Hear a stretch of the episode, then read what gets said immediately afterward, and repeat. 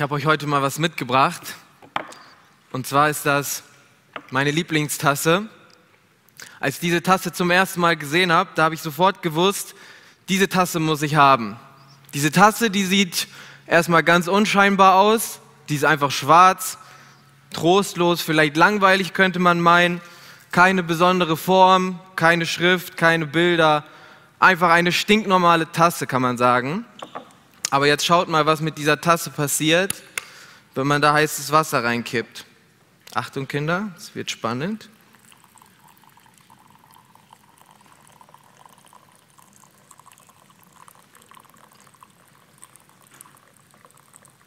Das ist schon sehr langsam, wenn man das hier vorne macht. Ah, da kommt's.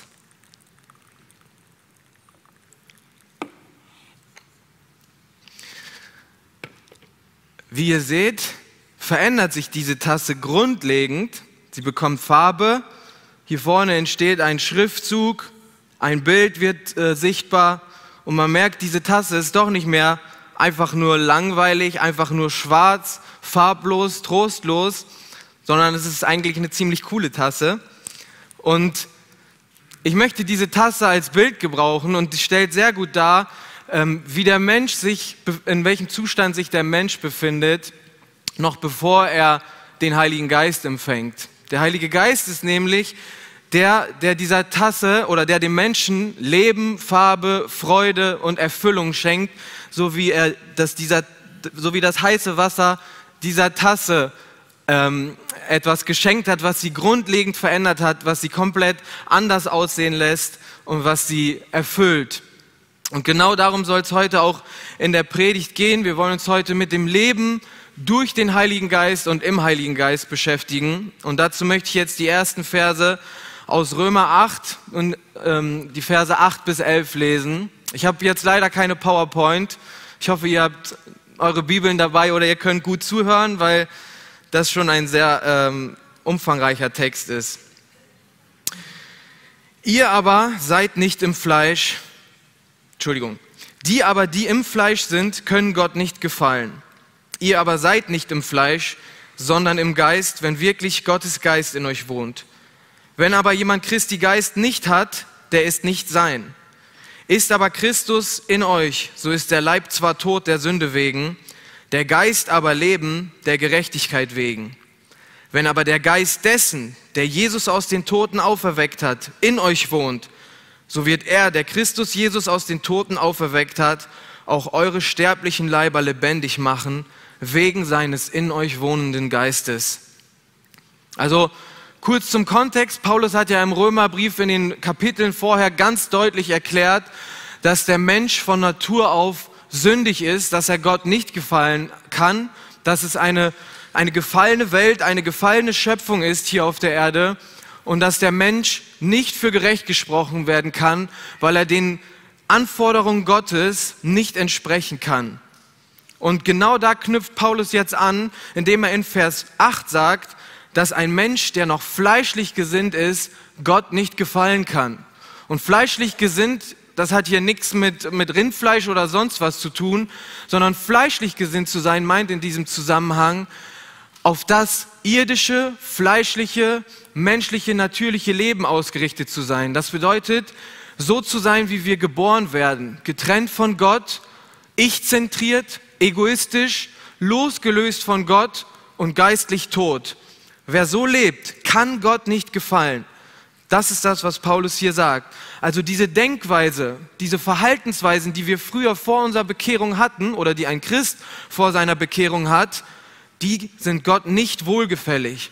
Und der fleischliche Mensch, der möchte tun, was er will, mit wem er will, wie er will, wo er will und wann er will. Und er lässt sich nichts vorschreiben. Er akzeptiert Gott nicht als seinen Herrn und Heiland, als Schöpfer und als Retter und kann Gott nicht gefallen. Es ist Feindschaft gegen Gott, so wie es Römer 8, Vers 7 sagt. Also ein Mensch, der fleischlich lebt, der nicht vom Geist Gottes erfüllt ist, ist ein Feind Gottes und kann Gott nicht gefallen. Das muss man nochmal in aller Klarheit sagen. Man hört das so häufig, wenn man mit Nichtchristen spricht. ach, wir sind doch alle Kinder Gottes, wie sollte Gott seine Kinder in die Hölle werfen, wie sollte Gott seine Kinder bestrafen oder ihnen irgendein Leid antun.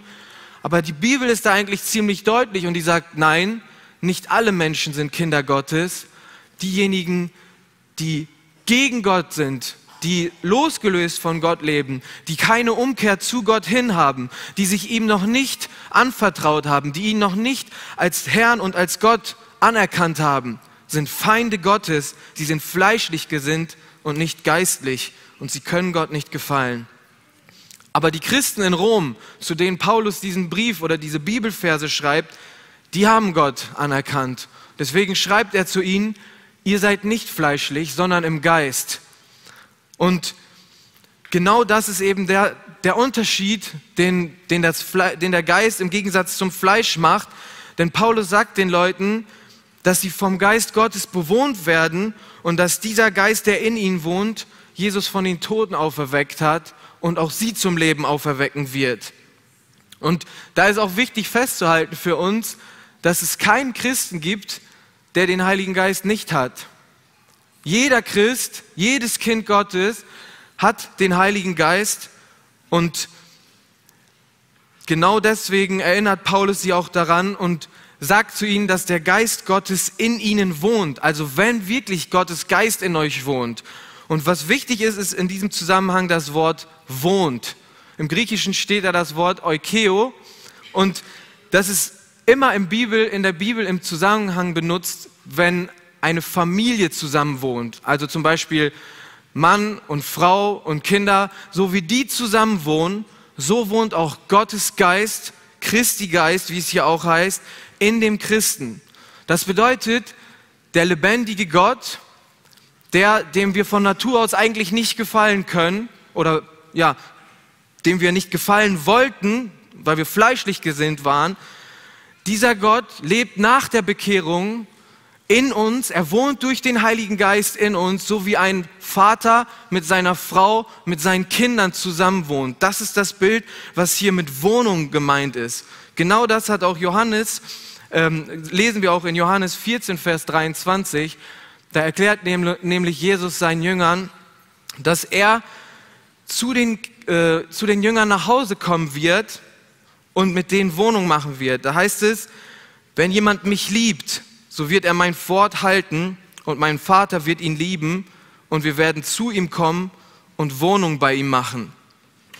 Also Jesus sagt, eines Tages werde ich zu euch zurückkommen und ich und mein Vater, wir werden in euch wohnen. Wir gründen eine WG. Wir haben eine tiefe, intime, persönliche, familiäre Gemeinschaft. Wir, also Gott, Jesus und der Vater in seiner Dreieinigkeit entschließt sich dazu, sein Geist in den Menschen zu legen, in den Menschen, der geistlich gesinnt ist und nicht fleischlich, der ihn als Herrn anerkennt. Und das ist eine so wunderbare Wahrheit, die wir, glaube ich, häufig vergessen, wie, wie heftig das eigentlich ist, dass der Schöpfer des Universums, dass der lebendige Gott seinen Geist in uns legt, dass er sich dazu entschließt, in uns zu wohnen, auf einer persönlichen, intimen Art und Weise, wie sich das kein Mensch jemals hätte denken können, wie man es nur erfahren kann wenn man selbst den Heiligen Geist empfängt. Und genau das ist der Unterschied zwischen im Fleisch zu sein oder im Geist zu sein. Und in den Versen 10 und 11, die wir eben gelesen haben, da werden dann diese Auswirkungen deutlich, die dieser Geist im Leben eines Menschen macht, diesen Unterschied. Paulus hat, äh, also mit der Technik ist es heute hier nicht so gut. Paulus hatte den ähm, Leuten in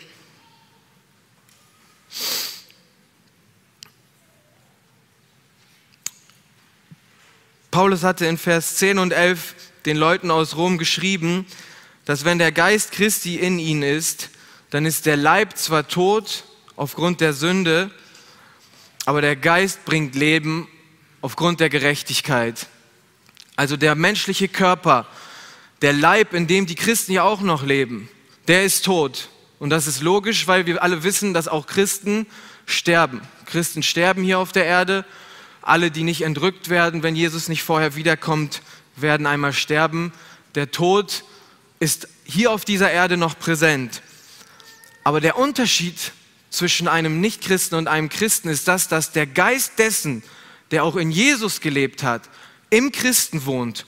Und so wie Jesus auferweckt wurde in der Kraft des Heiligen Geistes, durch den Geist Gottes, der das Leben schenkt, so werden auch die Christen auferweckt werden vom Tod zum Leben, weil sie genau die gleiche geistliche Stellung haben, wie sie Jesus hatte. Weil genau derselbe Geist in uns, in uns Christen wohnt, der auch in Jesus wohnte. Und das ist atemberaubend, dass wir den gleichen Geist, Gottes Geist in uns haben dürfen, während unser Leib doch noch irgendwie in dieser sündigen, gefallenen Welt lebt. Aber der Geist macht den Unterschied, weil wir Leben durch den Geist bekommen haben und derselbe Geist uns bewohnt, wie er auch Jesus bewohnt hat. Und wisst ihr, diese schwarze Tasse, die ich hier hingestellt habe, die bringt überhaupt nichts, wenn sie leer ist. Eine leere Tasse, was macht man mit einer leeren Tasse? Die steht im Schrank rum, die verstaubt. Man kann mit einer leeren Tasse nichts anfangen. Wenn du einen Durstigen hast, der am Verdursten ist und du gibst ihm eine leere Tasse, dann ist das einfach nur ein unbarmherziges Todesurteil. Ein Durstiger kann mit einer leeren Tasse überhaupt nichts anfangen. Der wird genauso sterben, wie wenn du ihm gar keine Tasse gibst. Der Unterschied zwischen einer vollen und einer leeren Tasse ist, dass eine leere Tasse Leben retten kann, weil sie mit lebenspendendem Wasser gefüllt ist. Und genau das steht auch in Johannes 7. Wer an mich glaubt, sagt Jesus, wie die Schrift gesagt hat, aus seinem Leib werden Ströme lebendigen Wassers fließen. Dies aber sagte er von dem Geist, den die empfangen sollten, die an ihn glaubten. Denn noch war der Geist nicht da, weil Jesus noch nicht verherrlicht wurde. Also dieser Geist ist ein Strom lebendigen Wassers. Er ist das, was den Durstenden ewiges Leben schenkt. Er ist das, was dem Toten zum Leben auferweckt. Das ist das Geheimnis des Geistes. Gott liebt den Menschen so sehr, dass er es nicht mit ansehen kann, dass der Mensch in seiner Sünde stirbt. Er kann ihm nicht sich selbst überlassen. Er, er sieht ihn an und es jammert ihn, wenn er den Menschen ansieht, wie er schwarz, trostlos, farblos und im eigenen Tod vor sich hin vegetiert in einem Leben, das Gott nicht gefallen kann. Also was macht Gott? Er sieht das und er sendet seinen Sohn. Er sendet Jesus Christus, erfüllt vom Heiligen Geist hier auf diese Erde.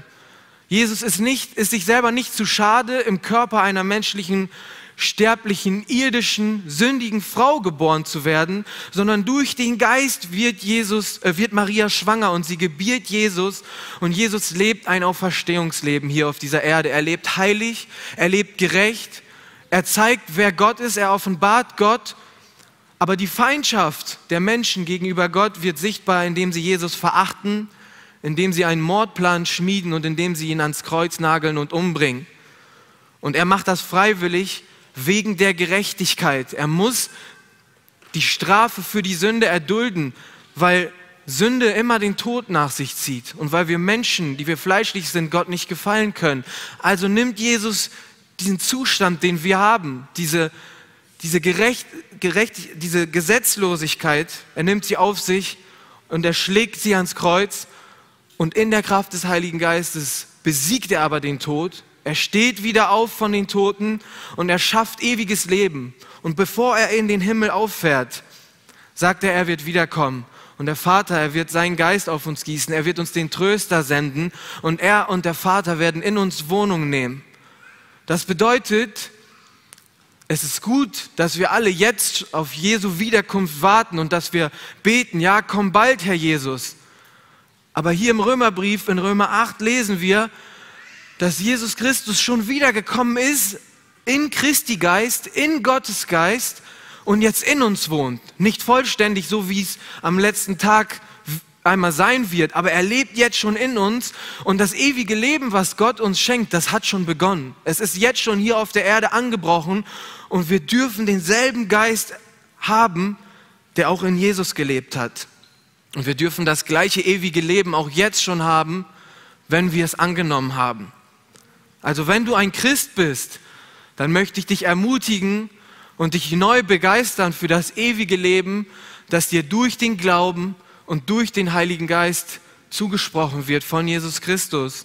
Wenn du einen vielleicht kranken, schwachen Körper hast, in dem du leidest, in dem du Schmerzen hast, in dem du immer wieder merkst, dass dein Körper der Sünde und der Vergänglichkeit verfallen ist, dann möchte ich dich ermutigen, dass das nicht das Ende ist, sondern Gottes Geist lebt auch jetzt schon in diesem Körper, in diesem kranken, vielleicht gebrechlichen, mangelhaften Körper.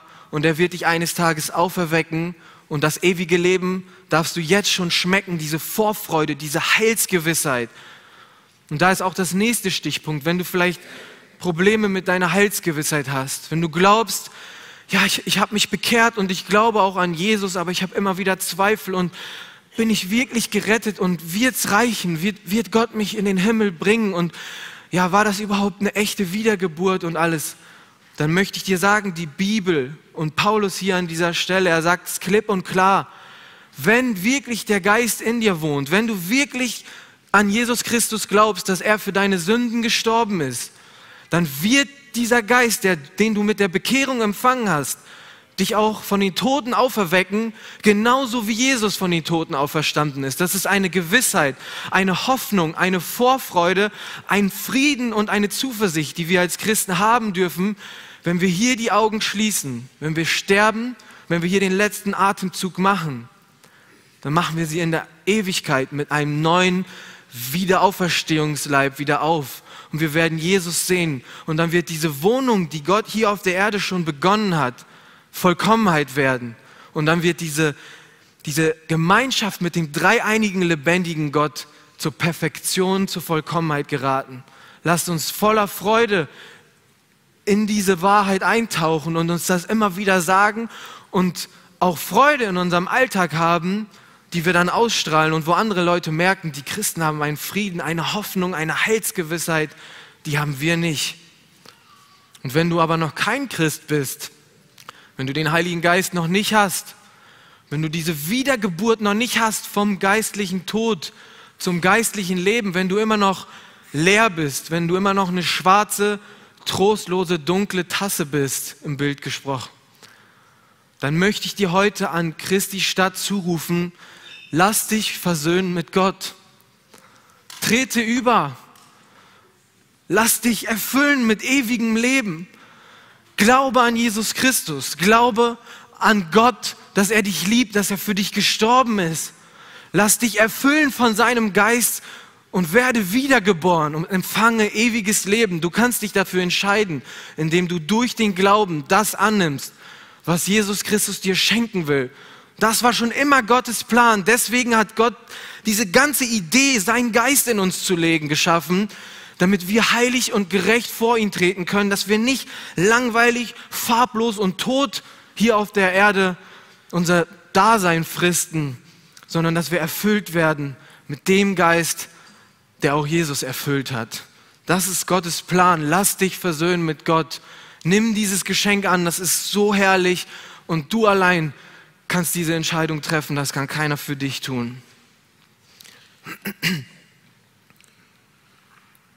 Wir haben jetzt also festgestellt, dass wir Leben durch den Geist haben. Ewiges, anhaltendes Leben. Und jetzt wollen wir uns im zweiten Teil anschauen, wie so ein Leben durch den Geist aussieht. Und da lesen wir die weiteren Texte aus Römer 8, die Verse 12 bis 16. So sind wir nun Brüder, nicht dem Fleisch Schuldner, um nach dem Fleisch zu leben. Denn wenn ihr nach dem Fleisch lebt, so werdet ihr sterben. Wenn ihr aber durch den Geist die Handlungen des Leibes tötet, so werdet ihr leben. Denn so viele durch den Geist Gottes geleitet werden, die sind Söhne Gottes. Denn ihr habt nicht einen Geist der Knechtschaft empfangen, wieder zur Furcht, sondern einen Geist der Sohnschaft habt ihr empfangen, indem wir rufen, aber Vater. Der Geist selbst bezeugt zusammen mit unserem Geist, dass wir Kinder Gottes sind. Wenn aber Kinder, so auch Erben, Erben Gottes und Miterben Christi. Das sind die Auswirkungen dieses Lebens, was wir durch den Geist haben. Paulus, der beginnt hier in Vers 12, er sagt, so sind wir nun. Das heißt, er schlussfolgert aus dem, was er vorher gesagt hat, die Konsequenz aus dem, was er jetzt anführen will. Nämlich sagt er, wir sind nicht mehr Schuldner dem Fleisch gegenüber. Dieses Fleisch, diese, dieser Begriff Schuldner dem Fleisch gegenüber, der meint wirklich in der Bibel und im Römerbrief, jemanden etwas schuldig zu sein. So nach dem Motto, ich habe eine Gefälligkeit empfangen, jetzt schulde ich auch etwas zurückzugeben. Diese Schuldigkeit hat ein Christ nicht mehr dem Fleisch gegenüber. Das bedeutet, das Fleisch hat uns überhaupt nichts geschenkt. Das Fleisch hatten wir von der Natur an, wir sind in Sünde geboren und wir hatten nur ewigen Tod, nur Nachteile, nur Versagen und Furcht und Schrecken. Wir schulden dem Fleisch überhaupt nichts. Wir sind nicht gefangen genommen, irgendwas dem Fleisch zurückzugeben, sondern wir sind Schuldner Christi. Denn in Johannes 14, Vers 23 steht, wer sagt, dass er in ihm, also in Jesus Christus bleibe, der ist schuldig, auch selbst so zu wandeln, wie er gelebt hat. Das ist das, was einen Christen ausmacht. Wir sind nicht dem Fleisch schuldig, so zu handeln, wie wir früher gehandelt haben, vor unserer Bekehrung, sündig, egoistisch, fleischlich, sondern wir sind jetzt schuldig, so zu leben, wie Jesus gelebt hat, weil wir den gleichen Geist in uns haben, den Jesus auch hatte. Wir sind Schuldner Christi, Knechte Christi, Sklaven Christi, wie Paulus das auch immer wieder sagt. Also ein Christ, der behauptet, Jesus zu lieben, der behauptet, Gott zu lieben und der ihn ja, als Herrn anerkennt, der ist verpflichtet, auch so zu leben, wie Jesus gelebt hat. Und der Gläubige soll durch den Heiligen Geist in den Zustand gebracht werden, befähigt werden, ein Leben zu leben, womit er jetzt auf einmal Gott gefallen kann. Vorher im Fleisch konnte er Gott nicht gefallen, jetzt soll er durch den Geist Christus gefallen können, ein Leben zu Gottes Ehre leben, so wie Jesus es getan hat. Und in Vers 13 haben wir eben gelesen, dass das Leben im Fleisch den Tod bringt, aber dass durch das Töten des Fleisches wird Leben bewirkt. Das bedeutet, er schreibt zu einem Christen, der schon vom Tod zum Leben übergetreten ist. Ein Christ, der schon Leben durch den Geist empfangen hat, ewiges Leben. Und zudem sagt Paulus, für dich ist es jetzt notwendig, durch das Töten des Fleisches geistliches Leben hervorzubringen. Also hier ist wieder nicht der leibliche Tod gemeint, weil wir haben ja schon erklärt, dass, dass Christen auch sterben, sondern hier ist ein, ein Lebensstil, ein Wandel gemeint, der sich auf, das, auf die geistliche Welt auswirkt, auf das geistliche Leben, auf das ewige Leben auswirkt, nämlich ein Wandel nach dem, nach dem Geist, im Geist, durch den Geist, ein Leben durch den Geist.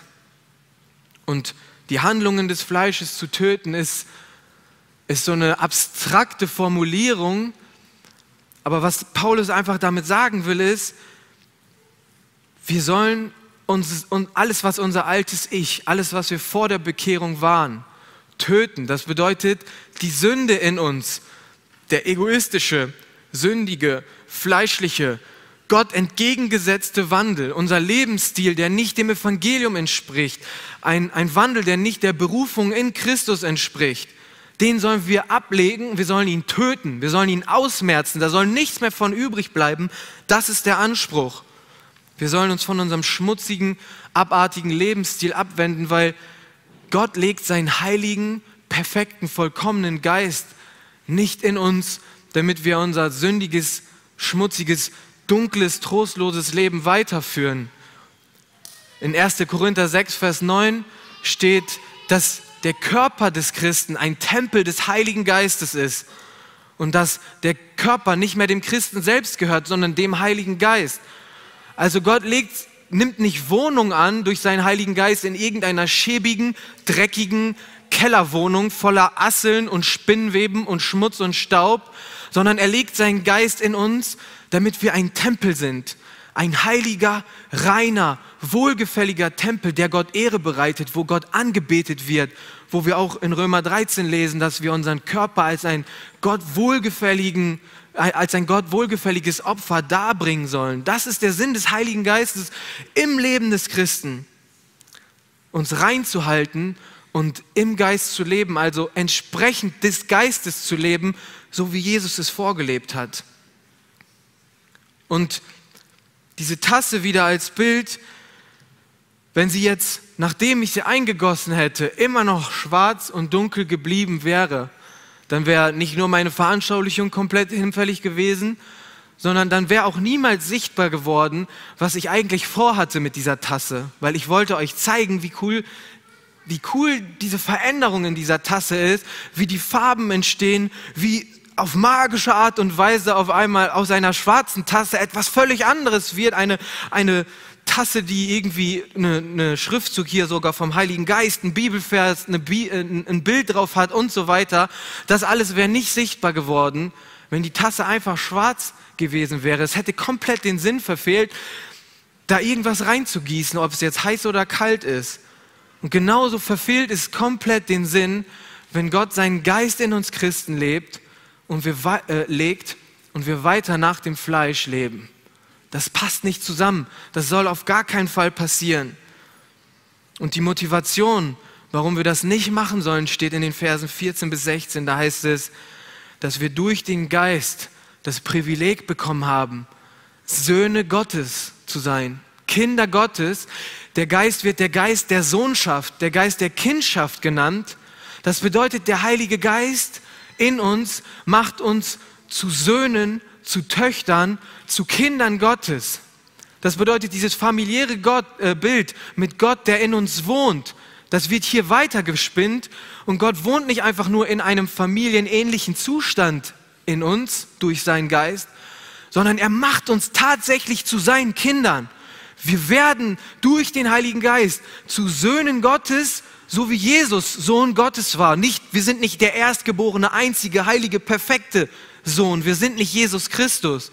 Aber wir sind in die gleiche Stellung versetzt durch den Heiligen Geist, durch Jesus Christus, durch Gott, der in uns wohnt, durch den Heiligen Geist. Das ist so wunderbar. Ich kann keine Worte dafür finden, die auch nur ansatzweise beschreiben können, wie genial dieses Werk des Heiligen Geistes im Menschen ist.